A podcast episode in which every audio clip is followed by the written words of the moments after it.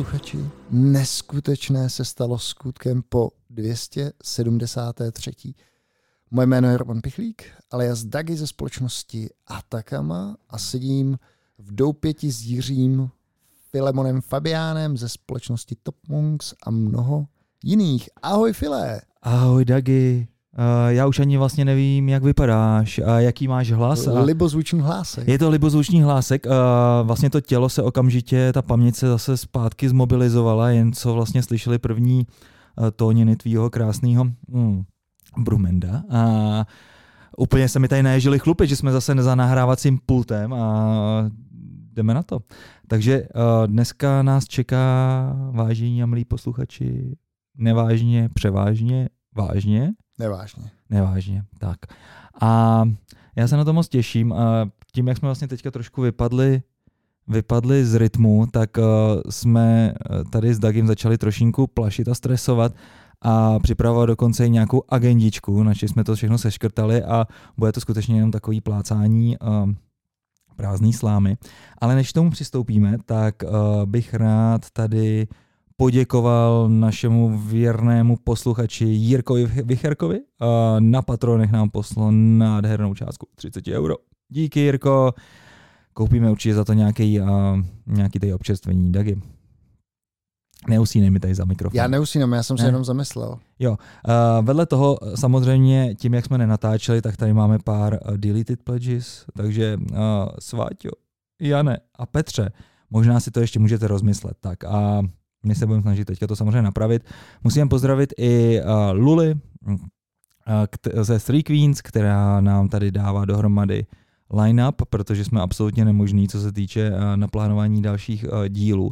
A hlavně už se ukázalo, že ti tady může zcela plynule jako vypárovat minule. Eh, Ano, slyšel jsem už takové zvěsti, že se, to, že se to ukázalo. Já jsem bohužel ještě ten minulý díl si neposlechl, ale chystám se na to. Dagi.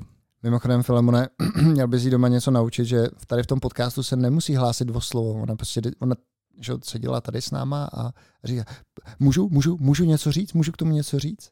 No jasně, protože ono jde o to, že my už máme vlastně naučenou takovou tu řeč těla. Já vždycky vidím, jak se, jako také koutkem periferním viděním vidím, jak se začínáš ošívat a jak tak jako natahuješ jako už jako takhle, eh, že bys něco řekl, tak vím, že tě mám nechat, ale to bohužel ona ještě samozřejmě nemá tady ty natrénovaný. No, ona se natahovala teda dost, jako musím. Jo, jo, jo, takže já si to určitě poslechnu. A prý to bylo zajímavé.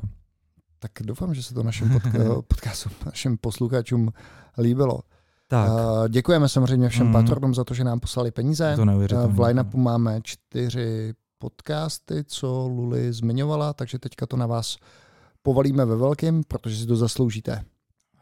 Samozřejmě. Filemone, my když se letos budeme snažit, tak bychom mohli mít třístý díl. Jo, jasně, Dagi, ale to se fakt musíme zatáhat trošku, protože zatím jsme to, je, je, je tři Březen, měsíce. Březen. A máme tři díly. No. Ale víš, že, ví- víš, že my, to, my potom máme eh, kadenci, kadenci německého klumetu MG42.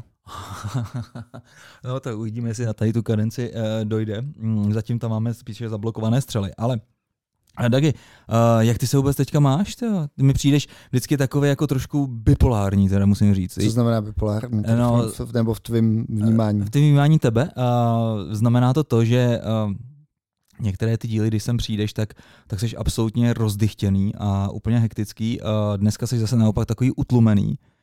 A takže se to vypadá, to, že v práci se to sklidňuje, už jsi to trošinku skočíroval. Ne, ne, ne, ne, to je, um, myslím, že tam je to pořád stejný, pořád stejný blázinec, takže ne, nevím, tak ty to taky někdy máš, že, že v tom díle si víc takovej, jak to říct, ale ne, ty nebejváš moc zatažený, ty, ty se prostě odbrzdíš na začátku, klameš, klameš před nahráváním. No, no, no, no, no, ne, já jsem teďka takový, jak zjišťuju právě, že ten poslední rok jsem takový až moc vyklidněný.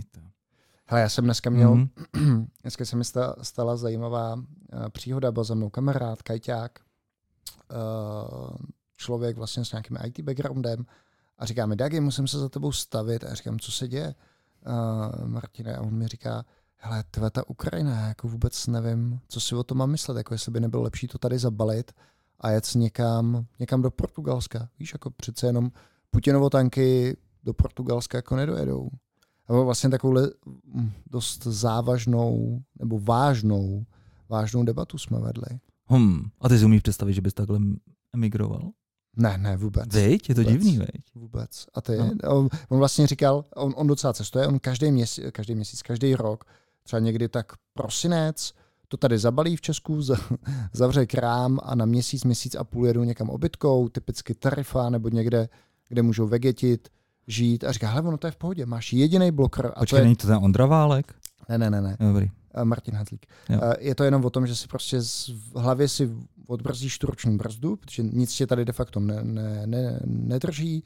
Děti vlastně, ty tam ty, ty prostě mají nastaven pravidla, že každý den v 8 hodin nebo v 9 hodin začíná vlastně alá školní den, za hodinu se to s nima naučíme, no a pak, pak si tam vegetíme. Takže mu říká, vlastně nemáš žádnej, žádnou překážku k tomu, aby si takovýhle krok udělal. Hmm. Tak to já teda cítím velkou přepa- překážku a to jsou vlastně děti. Mně to přijde strašně sobecký, protože mm, si myslím, že jako děti jako osoby ti vlastně nepatří, ty jako je můžeš nějak usměrňovat jako rodič. A nevím, jak starý třeba je má, jestli to jsou nějaký kojenci, tak asi nejspíš. Ne, ne, větší školu povinný. No právě, tak tady mají kamarády, ne, prostě tak on je z toho vytrhne. On říká, že vlastně jakmile že ta, ta surfařská nebo kite surfe, Jo, surfařská jasně. komunita je Mm. docela taková otevřená. On říká vždycky, když taky cikáni, no.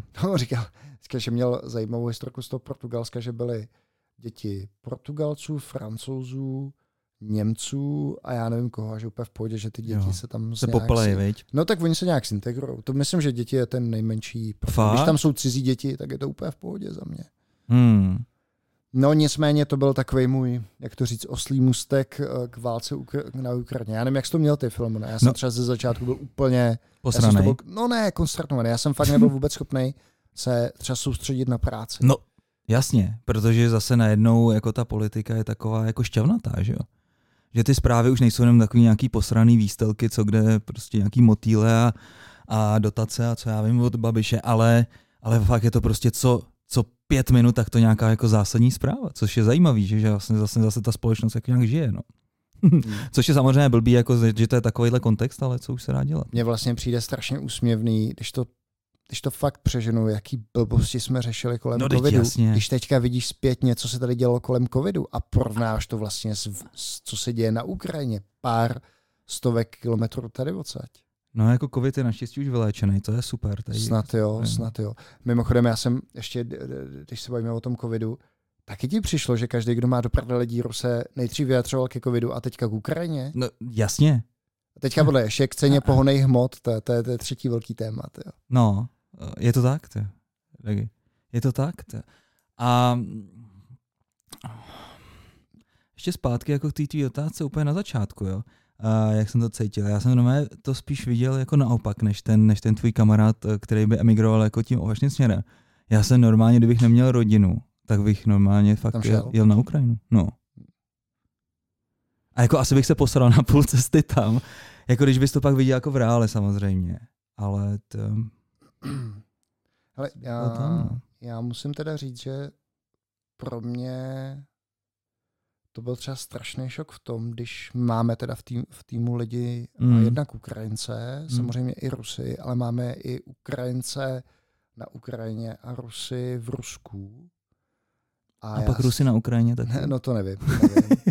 ne, tím jsem chtěl říct, že vlastně jsme měli, mám, mám nějaký lidi, že jo, No, který, nebo máme, který byli tím konf, Jasně. konfliktem přímo postižený. ano. A ty vlastně třeba řešíš takové věci, že pošleš jim peníze dopředu a ty vlastně ani nevíš, jestli oni si, si je budou dneska schopni vybrat. Že? Když jsi třeba viděl to, co se dělo v Rusku, že ten ran na ty banky a teďka ty lidi sem nedostaneš, no tak ty ruský už teďka vůbec ne.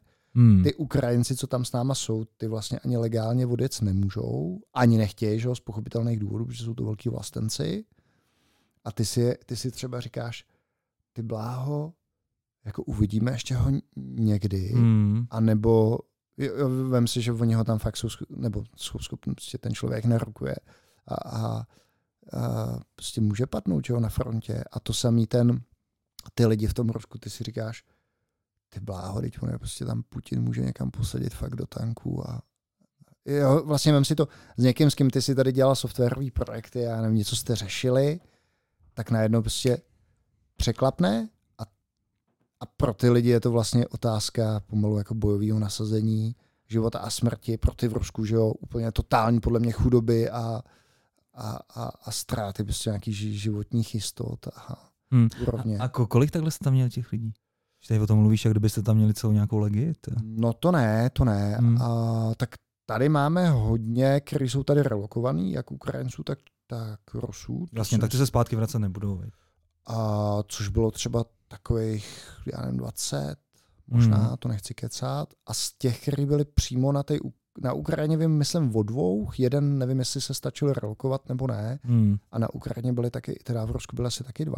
Ono si řekneš, jako jsou to, jsou to jednotky, ale to, pro mě to nejsou čísla, pro mě jsou to nějaký lidi, s kterými Hmm. jsem měl větší nebo menší vlastně interakci, ale Hmm. patřili vlastně jako do, do mýho týmu, do, do té firmy, tak jako si říkáš, ty bláho, ty jsem, jsem ještě říkal, my jsme se tady bavili o nějaké jako blbosti, ty, jak uděláme architekturu anomaly detektoru a ten kluk teďka pomalu jako se dá v Rusku do tanku. A tak v Rusku asi ne, tam jako ta pravděpodobnost, že by, tam, že by to na něj vyšlo, je docela nižší než v Ukrajině. To tam spíš, no. To se, jako já si myslím, že s Putinem vůbec jako A tak ten, ten, ten teďka neposílá žádný... No, oni žádný nemají a ty, co mají, tak ty jim nejezdí, ale... No.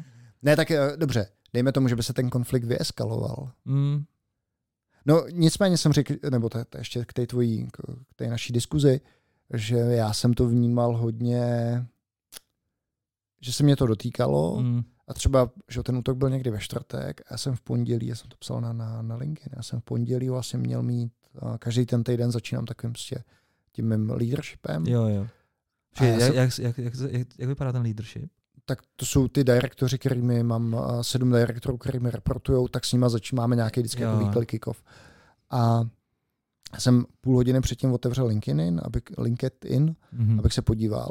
A teďka na mě samozřejmě dechly ty titulky, které byly jenom vlas- vlastně o té válce Mm. Ukraji. Já jsem nebyl vůbec schopný se pak, zbytek dne jsem nebyl skoro schopný se vůbec na ně soustředit. Mm. Hustý, no. A, A ještě, ještě, ještě teda do, do, do, dodám jednu věc.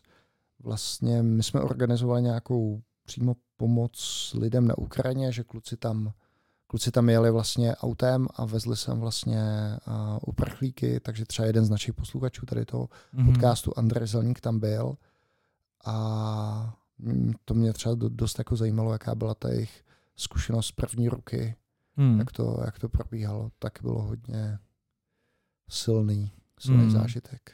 Zajímavý. No, když já o tom tak přemýšlím, tak vlastně máme také uh, různý uh, Rusy a posovětský, uh, nebo respektive obyvatele posovětských republik. A co mě teda úplně nejvíc jako zarazilo, že mám fakt jednoho hodně inteligentního uh, kamaráda, který byl v, který se zastával Ruska. Uh, jako no mé ex-Rus a vlastně ten přišel s tím, že to je všechno vlastně hra Ameriky a, a že a, a prostě šílená propaganda a že on tam vlastně ten Putin opravdu jako ničí jenom, jenom fašouny a podobně. Ale to nebylo jako, já jsem si myslel, že nejdřív se dělá jako legraci, ne? Protože žije tady, ale vůbec.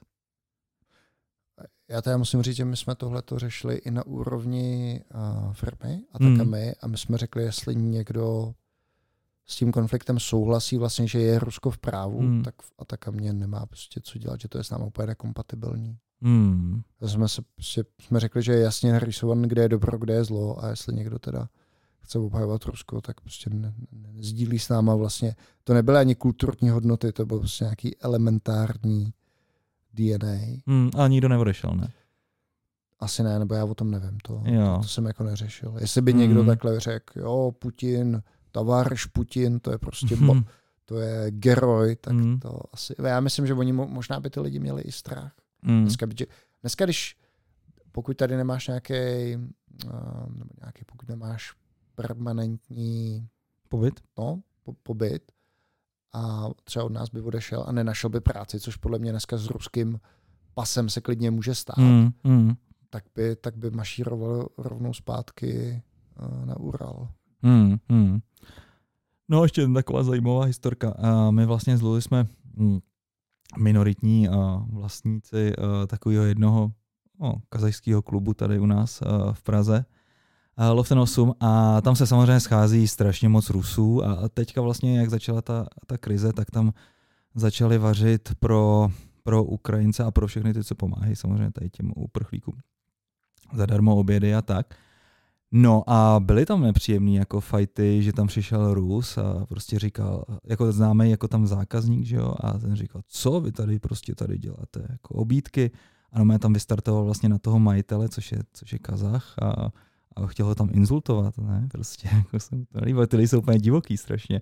Nebo tam třeba vlastně museli zrušit v, v pátek a v sobotu karaoke, protože tam si normálně lidi objednávali, Rus, Rusové si objednávali ruský, nějaký nacionalistický, Ukrajinci ukrajinský a tam to se hrozilo normálně fightem přímo vlastně na to. Ale podle mě už si dneska možná na nějakých sankčních seznamech, to doufám, doufám, že ne. Co se mi líbilo, ale to, taková ta aplikace 1920.in, uh, viděl jsi to? To, jak si mohl poslat tu jak SMS. ty SMSky, no. Teď mi kvůli tomu psal taky jeden z našich posluchačů, Petr Meissner, že údajně Rusové to zpátky nějak zadosovali. Ale jestli, by, jestli, bych, jestli bych se nekouknul na to, jak, jak bychom to mohli jako běhat nějak distribuovaně, aby to nemohli Rusové tak, tak jednoduše zadosovat. Ale tak to asi vyšlo, ne? To je... Hele, jak to vůbec fungovalo, když ta brána, přece teď oni mohli, oni mohli zaterminovat tu, tu telekomunikační bránu, ne? Ale já tomu nerozumím, když to přece fungovalo tak, že ti to jenom vygenerovalo message a ty to poslal přes ten svůj mobil přece.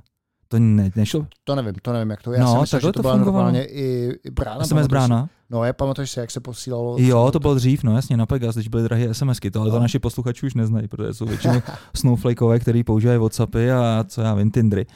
Ale jo, uh, myslím, že ne. Ty myslím, že vlastně ty jsi to musel pustit na mobilu, že jo, ono ti to vygenerovalo tu message a ty jsi to pustil prostě ze světa. Já nech, nechápu, co tam dosovali. Nech, nech, nechápu, jak to ty Rusové mohli mm. zadosovat. A jako co určitě zadosovali, tak to byla včerejší liga mistrů na O2, teda. To bylo, to bylo extrémní. Teda. A vlastně celá odvojka nejela, protože všichni koukali na Ronalda. Ty, ty jsi nekoukal na Ligu mm. mistrů? Ne. Tak jsem si právě měl takový vlastně podezření, protože samozřejmě Liga mistrů teďka nevysílá v Rusku, tak Rusové že vlastně udělali takový takový fight. A co je docela dobrý, když se bavíme o tom hackování, tak uh, máme takovou skupinku zajímavou uh, Security Lab a co jsem se tak dozvěděl, tak jsou tam pár, je tam pár lidí, kteří vlastně tam pracují. Uh, vlastně na, na tom, na straně? No, na ty, doufám, že na té správný. mě vlastně, to mi taky překvapilo, že dneska jsem měl interview s jedním člověkem a ten mi zmiňoval, kdybyste se, vlastně říkal, um, kdybyste se chtěli zapojit a vlastně Ukrajině pomoct, no. tak to dokážu prostě zprostředkovat prostě oficiálně se zapojení, uh, zapojení do uh, kyberválky. To je dobrý, ne? Ale normálně my jsme se mohli zapojit právě ještě zrovna zase zpátky k tomu klubíku tak eh, jednoho dne, to byl minulý týden, tak tam vlastně napochodovali takový chlapíci. Neměli na sobě jako vojenské oblečení, ale bylo to takový to civilní vojenské oblečení, že jsi to viděl, že to byly prostě takový ty, nevím, prostě jsou takový ty bundy Victos, třeba co vlastně šijou uh, ty ex um, Afgánci, afgánský ty veteráni, mají firmu třeba americkou, máš prostě takový speciální kalhoty, že máš prostě takový ty kapsy, který můžeš otevírat, vlastně, aby si mohl rychle tasit. A takový prostě to poznáš, ne? že vlastně ty lidi jsou takový hmm. trošku militantní. No a byli Ukrajinci a ty normálně tady vlastně sorsovali uh, drony a ty balistické ochrany, přilby potřebovali. Ty bláho, víš, kolik stojí neprotřelná vesta, balistická vesta? No tak záleží, jakou, jako, jakou máš, ale já vím, že to jsou, že to jsou do deseti tisíc. Dá, no, tak to, to 100 tisíc. Ne. Ne 100 tisíc, kolem 100. Kravina. Je to, je to asi 2,5 tisíce euro. Tak záleží, ale fakt taká asi, jaká, co, no, co ti vydrží. Ne? Tak, tak dobře, tak, tak ty potřebuješ proti živelinu. tak dobře, tady proti té vzduchovce, tady v té, proti té vzduchovce, co máš ty tady na botníku, tak proti té tě stačí si dát na hlavu cedník, ale... Jo, pozor, ta, ta prostředí cedník, ty. Ona je fakt docela silná. S tou tě právě vyrazit na tu Ukrajinu. No. no. Tak tohle, tohle to sorsovali. Hmm výměnou vlastně za to, že nakoupili nějak strašně, že mají strašně moc tabáku černého. Já myslel bitcoinu.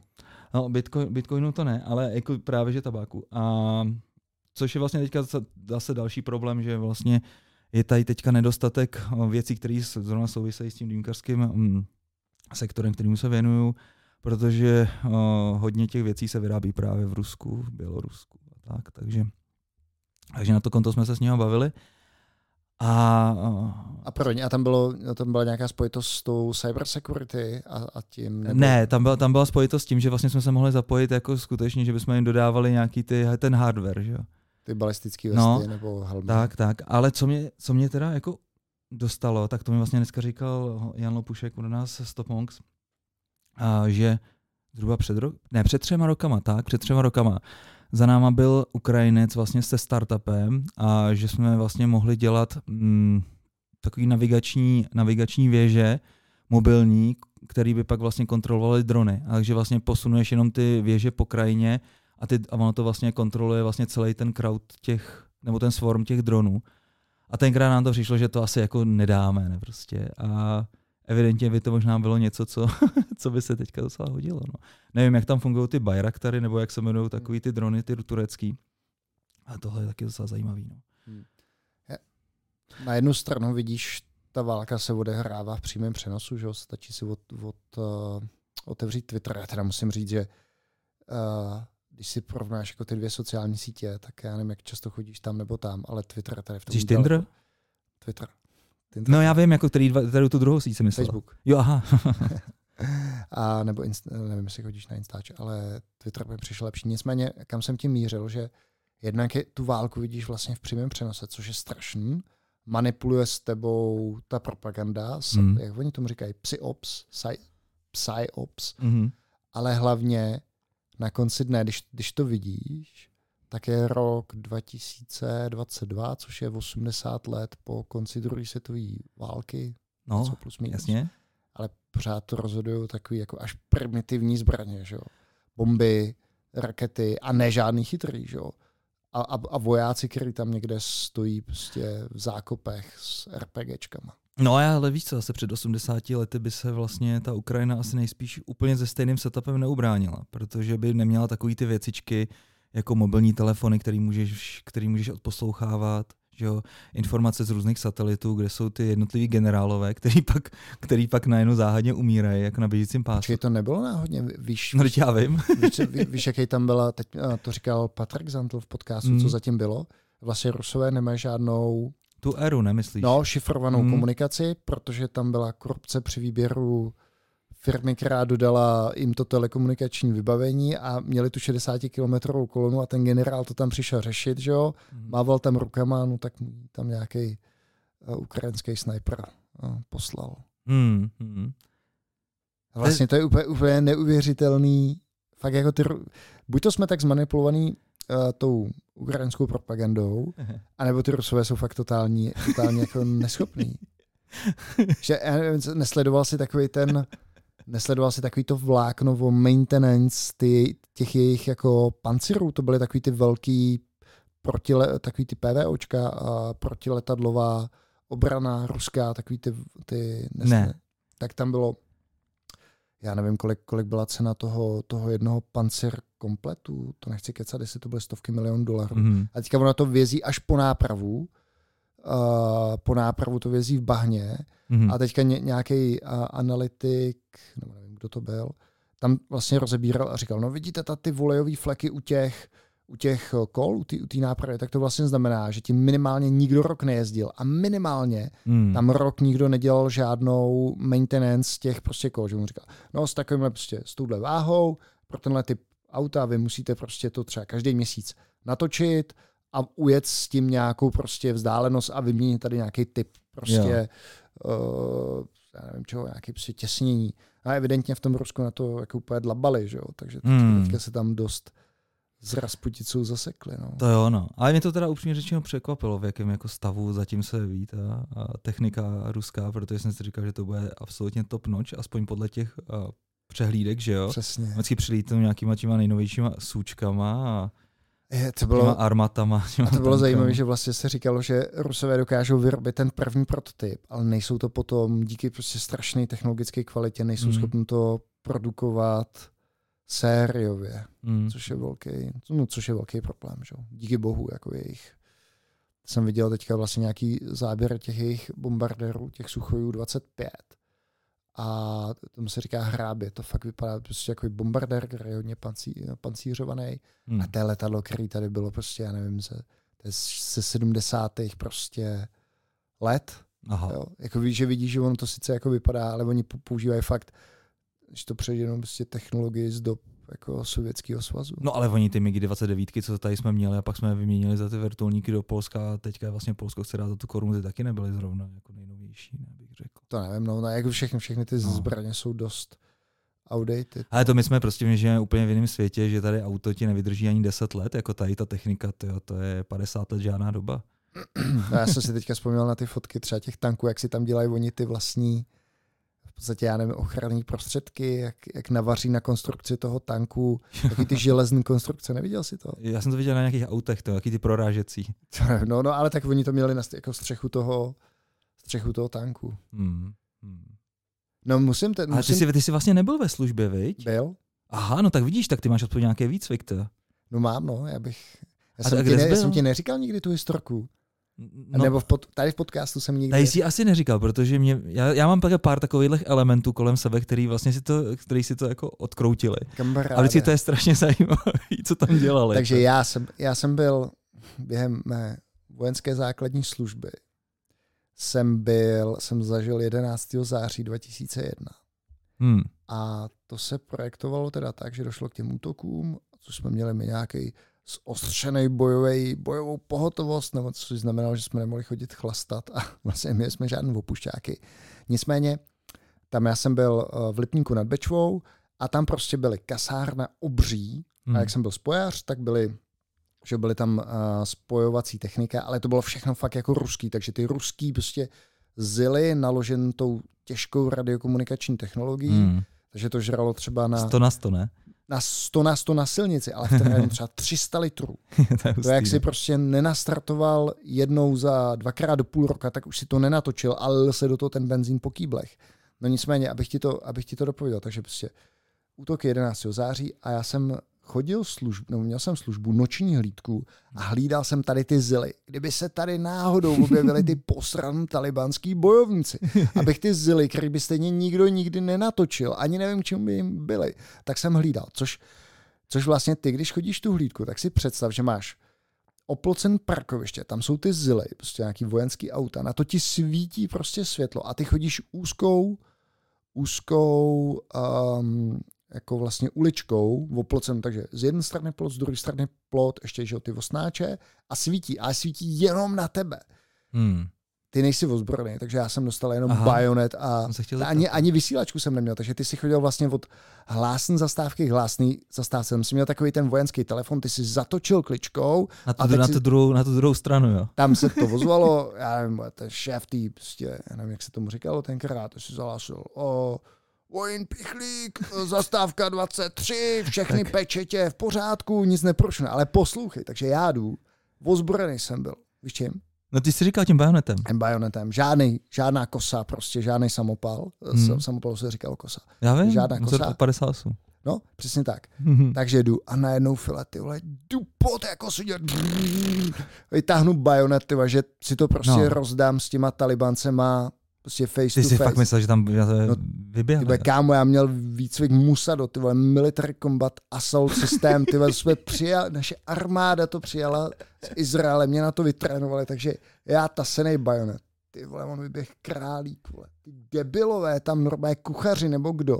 Tam je prostě obřího králíka, který ho měli vy, vykrmenýho hmm. a ten tam prostě králík strašně dupe. Takže ten dupal. To já myslel, že útočí talibanci. Tasil jsem bodák. No, strašně, ale ve mně by se krve nedořezal. No hele, ale většinou pak se takhle jako ty hlídky zkoušejí, že tam udělají nějaký takový fingovaný útok, to na tebe nikdy neudělá. To je na mě žádný fingovaný, Aha, na mě jako na králíka, králíka. Ty Kámo, králík mi, a, a ještě mám ještě jednu historku, a to je, to je ještě teda vtipnější. To byla druhá, takže buď to si chodil tady ty noční hlídky. Hmm. Výhoda té noční hlídky byla, že to byla 24, takže ty si pak měl za to den v opušťáku navíc. Takže když si hmm. to odsloužil, což vlastně nevím, jak bylo po těch útocích, jestli nám to dávali, ale měl si vlastně o den, o den navíc. Takže ty si měl většinou sobota, neděle volno, tak to byl opušťák a dostal si k tomu den navíc. Ale druhý typ hlídky, který tam byl, tak se chodila pomoc do kuchyně. Takže ty si šel vlastně do kuchyně. Takže ráno v půl pátý budíček a buď to si škrábal brambory, nebo si otevíral konzervy se šprotama, aby byla ráno rybí pomazánka, mm. a nebo si měl nádobí.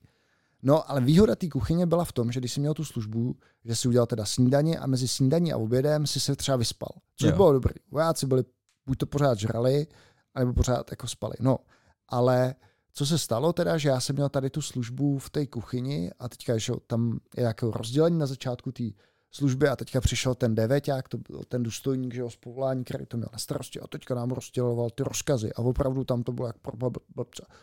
Vojáci, máte tady tu službu a ty zbytky budete lejt tady do toho kanistru, jako ty zbytky od toho jídla. Hmm. A, jako, a ještě pokračoval dál, bylo politický školení družstva. Prosím vás, nedávejte do toho žádný mejdlo nebo chemický prostředky. Proč? My to tady pak dáváme zemědělcovi a on tím krmí prasata. A já jsem si říkal, ty vole, my tady ty vole, žereme takový opravdu jako sajrajty. A on jedinou starost, kterou má, aby, jsme, aby se ty prasata měly jako dobře, protože samozřejmě zemědělec, který od nich bokem dostával eh, krmivo pro ty prasata, tak jim Hmm. pak jako udělal nějakou zabíjačku a prasata prostě, prasata si museli žít jako prasata v žitě, že? jo. Takže, takže vojáci, kteří tam chodili na službu jako já, pak museli zařídit, že, že mají prasátka dobrou hutnou, hutnou uh, stravu. Takže, Ale a to, měl jsi tam nějakou mazárnu? no, ne, ne, neměl. Ne, jasně, jasně. Neměl. ne? Ne, A jako, zkou, že- zkoušeli to nějaký, nějaký ty na tebe? Ty. Že bylo by to bylo takový to, jako že tě zavřou do skříně a děláš gagarna, že tě hodí z třetího patra. To už nebylo. Ne, takže ne, jo? Ne. Aha, a jako, aha, to- mně to už přijde, že každý takovýhle divný nesourodový kolektiv zákonitě musí skončit nějakou takovouhle Hmm. wi kundaci, jako je mazárna. ne, tak já jsem byl vlastně... hm, Ne, ne? Ty jsi byl takový, ty jsi byl asi s mazákama, viď? ne, ne, ne, ne, ne. No ne, ale fakt No jako na, každopádně, na, na té vojně se prostě tam ti všechno, tam inteligentnímu člověku, který je ještě víc takovej, jak to říct, jako o těch věcech přemýšlíš a, a nejsi, nejsi vlastně jako tupá ovce v stádě, Hmm. tak ti přijdou ty věci jako absurdní. A, a vojna je absu, absu, No, with absolutní fake. jako absurdní, absurdní záležitost. Myslím, Hmm. jako ta, ta vojna, myslím, Hmm. ten vojenský výcvik. ale jo, tam by mě asi bavilo jedině vlastní ten výcvik, možná, uh, chvilku. By tě nebavilo. No, ale co musím teda říct, co mě bavilo, tak to vlastně bylo ještě před covidem, nějak těsně před covidem. A jsem si tady vlastně lupnul takovou, uh, no takový vlastně jako trénink, jednak vlastně s tou normální pistolí a jednak um, je to dynamická, dynamická střelba, myslím, že se to jmenoval ten trénink. A pak uh, s útočnou puškou, aby si vlastně uměl rychle přebíjet a prostě běhat s ní a co já vím. A to mě docela bavilo, je to vlastně od firmy Hard Task, co nestalo to ani moc peněz, je to, je to na jeden den a a celkem tě tam vlastně naučí takový různý finty, jak víš co, jako že vystřelíš a že ještě vlastně se podíváš kolem sebe, uděláš takový ten taktický rozhled, nebo takový, jako věnoval se tam hodně, hodně času vlastně různým úkrokům stranou a tak. Něco takového, co typicky podle mě v tom boji ani jako nepoužiješ. udělat, no. Abych se roz, rozlídnul a už by, A už by někud měl. přiletěla kulička. No. A hrál jsi někdy třeba paintball nebo airsoft? Jo, hrál, hrál. Jo, vždycky jsi to, měl modřiny, no. No a my jsme ten paintball hráli že jo, docela dost s klukama, že jo, měli Mm. jsme vlastní, vlastní i tým. A, a nehráli, a hráli jsme teda i ten sportovní, ale hráli jsme i ten takzvaný military prostě v lese. A Ten je te- s ucelenýma kuličkama, ne? ne, ne, ne, ne, ne, to, to ne, jakože ten sportovní je takový, že, že máš začátek a jsou tam nějaký pravidla a teďka vlastně není tam ten military prostě rozměr. Není A co je ten military rozměr? No to je třeba to, že se, já nevím, dvě hodiny, Rozlížíš? dvě hodiny se tam někde plížíš v bahně, aby si udělal nějaký obchvat, že jsou taky mise jako ochrana konvoje, nebo že to, to je, má to nějakou mili, military uh, prostě pointu, je, je to tomu blíž. Jo, nejezdíte tam v, tank, v tankách, No no ne, ne, nějaký ještě- airsoftov, Ne, ne, ne, ne, a proč ještě Jo. o tom povídám, tak to bylo třeba, že jsme to hráli plácům 50 na 50 lidí, tak se vžít do toho, kdy třeba tam nás tam daleko řek. Kluci, vy půjdete tamhle a tamhle a budete tady taková jako zajišťovací, já nevím, co to. Cannon fodder. Zá, zá, zábrana, ale oni tudy nepůjdou. To bude prostě střih, týpkové, prostě těch 50 si to tudy namířilo. Teďka kámo, když se to na tebe fakt jako žene, žene, já jsem se utíkal, takhle jsem dával ten kver za hlavu a takhle jsem po jich poslepu střílel. No ale teďka si představ, že si fakt jako v tom boji někde prostě nevíš, jako, Mm. jo, tak tam nějaký tvoje taktický úkroky, rychlý přebíjení jsou, teď, to je prostě taková jako šaškárna, že to řešíš úplně jiné věci. A ty jsi podle mě objevil na špatném místě, to, jako, víš co, No, což se ti v té válce stane velmi jednoduše. Ne, tam ty právě musí se pomalu přibližovat. To nejdřív ostřelovačkou a, a pak to, Ty- ty... blíž, ne? Jo, já nevím, kámo, jestli takhle ty konflikty úplně... Teď Třeba teďka jsem viděl ty záběry, jak vlastně oni jdou, jak oni jdou, jsem taky viděl na Hmm. Ukrajině, jak jdou něco osvobodit, teďka každý z nich nese protitankovou zbraň a teďka začnou normálně střílet, najednou všichni zalehnou. A to není Hmm. tak, jako že, že si tam jako Filemon půjdeš někde s Dragunovem, že tam někoho picneš na dva kilometry. S Dragunové. Ne, ne, ne, tak samozřejmě, samozřejmě bych se tam asi posral strachy, to je jasný. A to mě právě docela dostalo, kolik vlastně třeba ten javelin váží, tyjo, že to není jako nějaká legrace tyjo, s tím běhat, že jo, že ono to má asi 30 kg nebo... Já jsem překvapený, že ta střela je strašně drahá. No 1,7 milionů dolarů, no. 1,7 jo. Mm, ta samotná střela, no. Ale tak ono se, kdyby se vyráběly nějak masově, tak ono by to asi podle mě trošku zlevnilo. Já Možná jsem někde čet právě, že už dneska se vyrábějí masově a že to tak není. No. Fakt, jo. Mm. Hmm. No ale co se mi líbilo, tak na Technetu, na Idnesu vyšel úplně super dvoučl, dvoudílný článek právě o těch javelinech. Jednak o, pěkný popis, o, z čeho se to všechno skládá, jak se to prostě nabíjí a tak dále. A ten druhý je vlastně o samotném použití, ne? Ale to je fakt jako dlouhý, ne? Prostě jako to není jenom tak, že jako zapneš, objeví se ti kříž zaměřovací a odpálíš, jo. To mi říkají, že má nějakou složitější... To má, jako to máš, Přece ty vojáky na to ani nemůžou vycvičit. No ne? to je právě to zajímavé, jo? že vlastně tam můžeš vlastně mít jako ten, že jo, útok z boku, útok z hora, takže vlastně ta raketa pak přiletí na tu tankovou věž. Jo, jo, to... Pak tam máš takový jako ty hrátky s tím zaměřením, aby si vlastně, za, že jo, ono to automaticky zaměřuje podle tepla. Lo, lo, lo, lokování, no. no, to cíle. lokování, ne prostě. Ale jako víš co, tak To jsem, to jsem, já nikdy nečtu manuály třeba k foťáku nebo tak, ale tady bych se ho sakra přečet. To, bylo, to bylo zajímavé, protože já jsem čet, že vlastně oni mají různé typy tady těch protitankových Hmm. zbraní. Ten Javelin je jenom jeden, Saab dodává a Saab to má Jo. normálně na svých webovkách a oni tam právě říkali, že přesně to, co jsi říkal ty, že to je Hmm. naváděn teplem. Ty Hmm. můžeš vlastně zvolit, že když střílíš na ten tank, že přesně si to Hmm. vybuchne na tuto věží. Ale hlavně ty to třeba můžeš vystřelit, když před tebou je nějaký hořící auto a teprve potom, co, co je to vlastně za tím cílem, tak, tak řekneš, jako zamkneš to naváge, navádění ty, střely na jo, ten... jo, takový na ten, override, no, to je dobrý, no.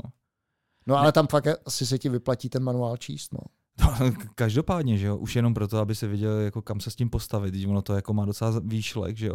Tady, No, viděl jsi to video, jak to, odpalo, jak to odpalovali nějaký? já jsem viděl nějaký, no. Že ono to je vlastně tak, že ono to tu střelu vymete a teprve, když je to, já nevím, tři metry od toho, co to vystřelil, tak to teprve zažehne vlastně tu raketovou, Hmm. ten raketový motor. Hmm, hmm, hmm. Hele, to, to, jsem si právě říkal, jako třeba programovat takovouhle věcičku, to může být zajímavý. A jako to, teď takovýhle joby se teďka budou dít, ne? Prostě jako ty armády teďka budou zbrojit jak o život. A podle mě bude poptávka po takovýchhle těch, že třeba krypto půjde třeba teďka trošku stranou. Mm, Spíš bych řekl, možná takový ty věci kolem těch autonomních systémů, jako Hmm, dronů, hmm. to si myslím, že jo. Ale to bude asi podle mě ten sektor jako vojenský je dost uzavřený, k tomu se nedostaneš. Hmm, Já tomu nevěřím moc. Co, na co bych si teda vsadil, bude víc jako cyber security. taky no. To, Taky. to, s- tam si myslím, že bude větší uplatnění, než to, že by Aha. si tady vyvíjel nějaký prostě agentní systémy, které tady budou řídit, uh, jak se tomu říká, prostě jako hejno těch dronů, který spolu budou kooperovat. Hmm. Hmm. Tomu se asi dostane málo kdo. Hmm, hmm, hmm. No, to jo, no. Mám teďka v týmu vlastně jednoho chlapíka, který jen tak jako takový hobby projekt, už asi rok a půl. A jako je hrozně, hrozně správný. A tak vyvíjí vlastně takový autonomní minisekačky, ne? Že budeš mít vlastně nejenom jednu, ne, ale prostě na golfový hřiště, že jich budeš mít třeba 100 tady těch sekaček, který se mezi sebou budou dorozumívat a budou ti takhle šminglovat a vlastně celý to golfový hřiště ti autonomně nějak posekají. A je to zajímavé, co mi tam říká jako různý ty technologie, které tam používá, jako je hardwareový a tak a člověk se furt učí, no. Mimochodem, a to bylo zajímavé, že jak tohle to funguje v Americe, že ty máš vlastně DARPu Hmm. a ta DARPA vlastně vypisuje různé grantové programy, Jo. ale vůbec to není o tom, že ty by si najednou začal vyvíjet eh, plácnu prostě nějakého bojového drona, ale třeba je to typicky řešení v nějakém uzavřeném prostoru typu jako úloha typu navigace Mhm. nebo kooperace Hmm. těch zařízení. A, takže to si myslím, že je, mm, že je ta budoucnost. No, nejsi, to vidíš na to Ukrajinou, že jo, ty Bayraktary a další bezpilotní, Hmm. bezpilotní prostředky. To má něco do sebe, že jo, když nepřijdeš od toho, od toho pilota, víš, jak ho tam ty Ukrajinci vyslýchají, tam sedí Hmm. jako u kropeček. Hmm. No tak doufejme, že už tady to vlastně bude brzo za náma. A Jak vidíte, vážení posluchači, taky z nás se stali po covidu experti, experti na toto téma. Protože, ale my rozhodně nedáváme žádný, žádný, jak to říct, jako nemáme názor na to, kdy to, jak se to vyvine. Ne, vůbec. Jako to, Vůbec takový ty odhady, jako, To jako, jak, jak, přesně jak s, jak s covidem, každý, takhle se to bude vyvíjet, musíte udělat tohle, tamhle to. Ne, my to tady Vůbec. prostě expertně hodnotíme. No, no, no, no, no, no, no. Ono se zase ta naše pravda jako potvrdí, to jo, ale my na ní explicitně neupozorňujeme. No, takže taky, kdy to skončí, Dávám bolševikovi rok, maximálně dva. Ne, já nevím, nevím. To Uvidíme. Tak, uh, Dagi, co, co, co jinak? To? Filmone, četl jsem skvěl, teď bude na uvolnění, skvělou knížku. Zaznamenal si takovou tu kauzu, bylo to pár let zpátky, toho ředitele um, nemocnice na Homolce. Počkej, takový, takový ten, jak byl takový ten vražditý, jak, jak to, jak... Uh... Jak sněžím, jak zavedl termín sněžím, takový to, jak, jak začal koksovat, jak vytuneloval, bylo to jo, kolem Vertiga. Je, je, je, takže jenom dopovím, eh, poslouchal jsem audioknížku, audioknížka se jmenuje Sněžím a je to právě o tom, jak nastoupil ředitel. Barták se nemenoval. Dbalý, Dbalý, ne, jo. Barták tam taky vystupuje, ale jmenoval se Dbalý. Aha. A byl to bývalý neurochirurg a ten teda vytuneloval z té molky. To byly prostě desítky, možná až 100 milionů korun různé veřejné zakázky. Jasně. Takže když měla třeba ta nemocnice svoje vlastní právní služby, tak on je outsourcoval a z toho outsourcingu jemu šly prachy, uh, udělal třeba předražený tender na Gamanu, z toho jo. mu šly prachy. No ale vlastně to byla taková exkurze do toho, jak se tunelovalo český zdravotnictví. Mm. A teda to člověk úplně kouká s otevřenou pusou, co, co, se, co se dělo. No. Já vůbec nekoukám, to, já si to umím představit, je to státní. Že? Ze státního krev neteče. No. Mm. Je to bohužel. No. Um, tak to byla zajímavá knížka, kterou jsem četl. Film. Co ty? Mm, no já jsem si znova dočetl, protože vyšel, vyšel bezvadný komiks uh, Ti vypadlo jméno. Teď mi to úplně vypadlo. Krajina půlnočních stínů, tak, a od Stračinského. A teďka to vyšlo vlastně ve vel, velkou formátu a v podstatě to ukazuje problém tady té doby, uh, že je strašně jednoduchý uh, přehlížet uh, je to nějaký různý outsidery, ne? ať už to jsou lidi, kteří třeba jsou mimo prostě tvoji uh, bublinu a spíš takový třeba ty nízkopříjmový nebo tak, který vlastně tím, že ty je přehlížíš, tak vlastně se pro tebe stanou takovýma duchama a oni postupně přestanou jako v té společnosti existovat. No, tak takováhle paralela tam je.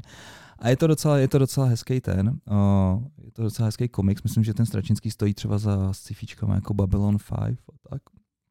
Takže, takže tenhle ten určitě doporučuji, nebudu, nebudu spojovat a myslím, že to komiksový médium je na tohle docela fajn a člověk se, člověk se zamyslí. No. Já třeba právě si schválně na sociálních sítích nechávám i třeba lidi, kteří teďka podporují uh, tu ruskou invazi a abych viděl prostě, jak o tom mluví. Uh, lidi, kteří nadávají na to, že je benzín drahý a, a jak o tom mluví a že prostě vláda nic neudělá pro ně a furt prostě takový to, že čekají vlastně na to, až se někdo o ně postará. A jasně, já bych mohl jako říct, odsoudit je, no, jako, tak přece můžete ty tady se postarat sami a můžete dělat něco jiného a nemusíte dělat ty blbý joby a přestěhovat se a co já vím, takový ty uh, velkopanský mm, hrady. Ale pak vlastně jako si řekneš, že to prostě někteří lidi prostě jsou v té situaci takhle a, a neodsuzují, no a tenhle ten komiks vlastně to trošku jako ukazuje, no.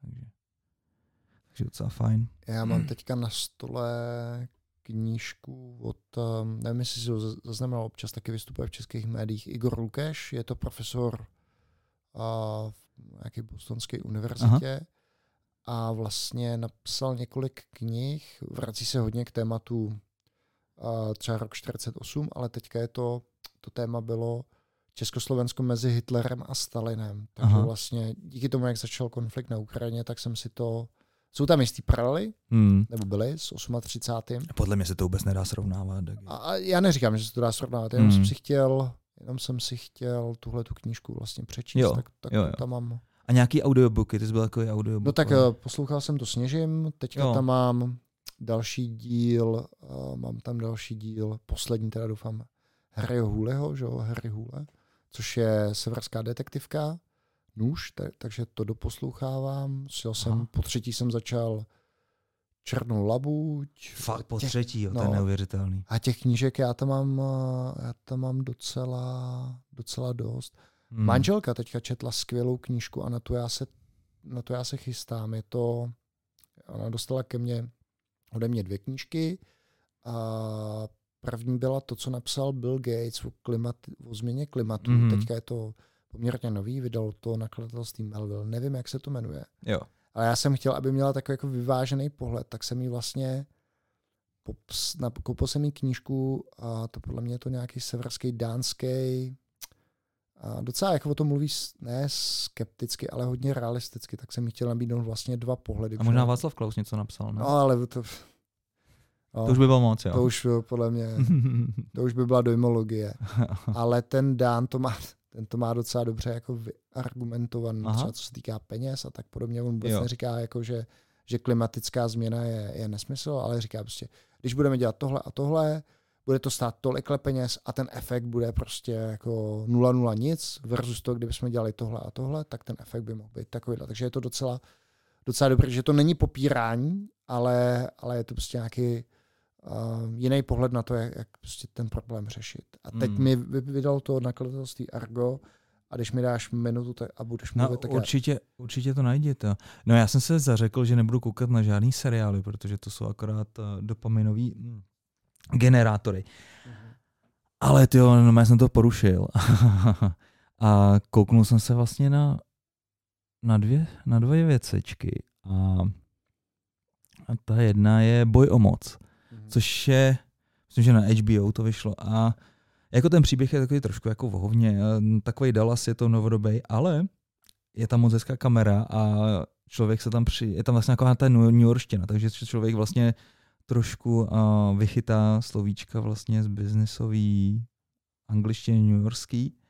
A je to i docela, vlastně jsou ty tři sezóny nějaký docela, tak to docela jde a, a určitě doporučuji, uh, moc pěkný. A pak jedno bylo ještě scifíčko, ale to jsem úplně, to mi úplně teďka vypadl ten název. To. Tak já ti řeknu, jak se jmenují ty dvě knížky, no. takže ta uh, z nakladatelství uh, Argo se jmenuje Falešný poplach. Aha. Napsal jí Björn Lomborg a podtitul je Proč nás klimatická panika stojí tisíce miliard, škodí chudým a planetě nepomáhá. A ta druhá knížka, to bylo teda ten Bill Gates, vydal to Melville a ta se jmenuje Jak zabránit klimatické katastrofě s podtitulem Řešení, které máme a, a, co to je, a, a, a problémy, které potřebujeme. A mimochodem začal jsem poslouchat skvělý podcast. Aha. Najdete ho na Spotify, jmenuje se to jmenuje se to uh, Ex Libris, je to pod je to pod českým radiožurnálem, tuším. Mm-hmm. A je to vždycky tak, že vlastně je to třeba 15 až 20 minut věnovaný yeah. nějaké knížce, takže uh, Třeba to byla knížka o, o, raketové, o kubánské raketové krizi, nebo knížka o tom, která popisuje, a proč vlastně skončila římská říše. A je to zajímavé. Jsou to vlastně, jednak je to téma vždycky pěkně rozpracované v těch 20 minutách, Aha. a jednak jsou to podle mě typy na zajímavé knihy, takže když si dáte na Spotify hledat podcast, který se jmenuje Ex Mezra Libris s měkkýma i, tak to docela a docela můžu, můžu doporučit. Hmm. Já nevím, jestli jsem doporučoval, vlastně, když jsi u těch, u těch knížek, tak uh, super podcast na filmíky je Odvážný palce. Uh, je to vlastně show, která uh, vznikla u Rádia 1. Je tam Franta Fuka, který je strašně vtipný a další uh, kritici. A myslím si, že pokud vlastně třeba tě baví film nebo seriál nebo podobné věci, tak je to, tak je to super. A já filmu si musím teda přiznat, že já na to vůbec, já na to nekoukám. Když na Netflixu si rozkoukám nějaký seriál, tak dám jeden, dva díly. A mě... Nebaví tě to? No, ale pro mě je to nějaký jako Hele, já takhle... Ztráta času. Jo, to jo, no. Já si to pouštím vlastně jenom na rouvy.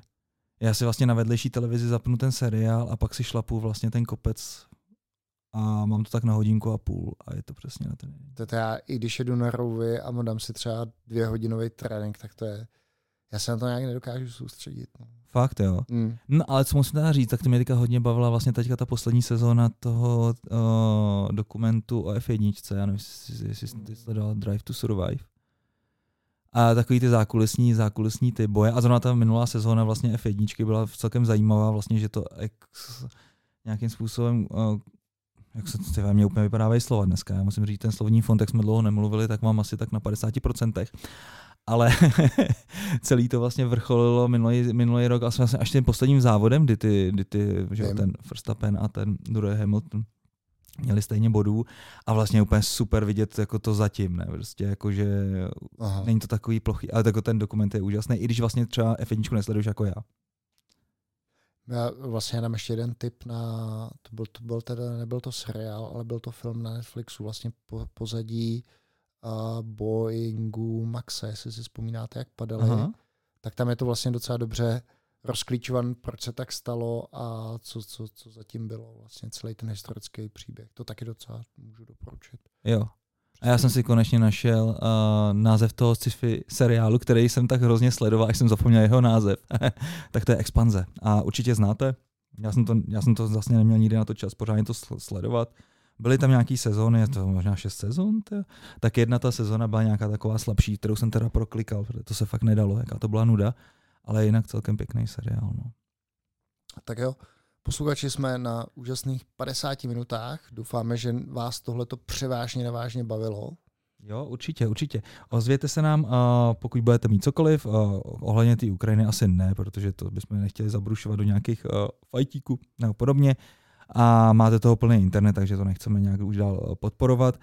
Příští uh, natáčení bude samozřejmě s hostem. Uh, už to bude mít nějaký svoje nosný téma. Ani nevím vlastně, kdo to bude přesně. Ani já musíme zavolat. Jaká securitka to bude točíš, to, ale ne, nechci, nechci zbytečně, to, zbytečně. No. Máme tady třeba domluvenýho Vaška Pecha, který bude povídat o remote developmentu a podpoře vlastně v IntelliJ. Už se na to moc těšíme a spousty... Na to bude Marek Shuttle. Tak, přesně. To bude příští středu. Takže máte se na co těšit. Uh, Nemáme tam ten Devex? Developer. Devex tam máme. No. Já už se trošku upřímně řečeno v těch zkratkách jako ztrácím, protože to je na každý prd už je tady teďka trošku role. Tyjo, musím si poslechnout vlastně to ten poslední díl, Dagi, abych se trošku dovzdělal, tyjo, jak se to správně teďka dělá. Já to zeptej se Rauše, on ti to vysvětlí. Jo, jo, jo, Rauš to, no, to dělá dobře, no to je pravda, tak jo, tak já se ho zeptám. Tak jo. Uh, mějte se moc hezky, vážení posluchači. Mějte se fanfárově. Ahoj. Tak, ahoj.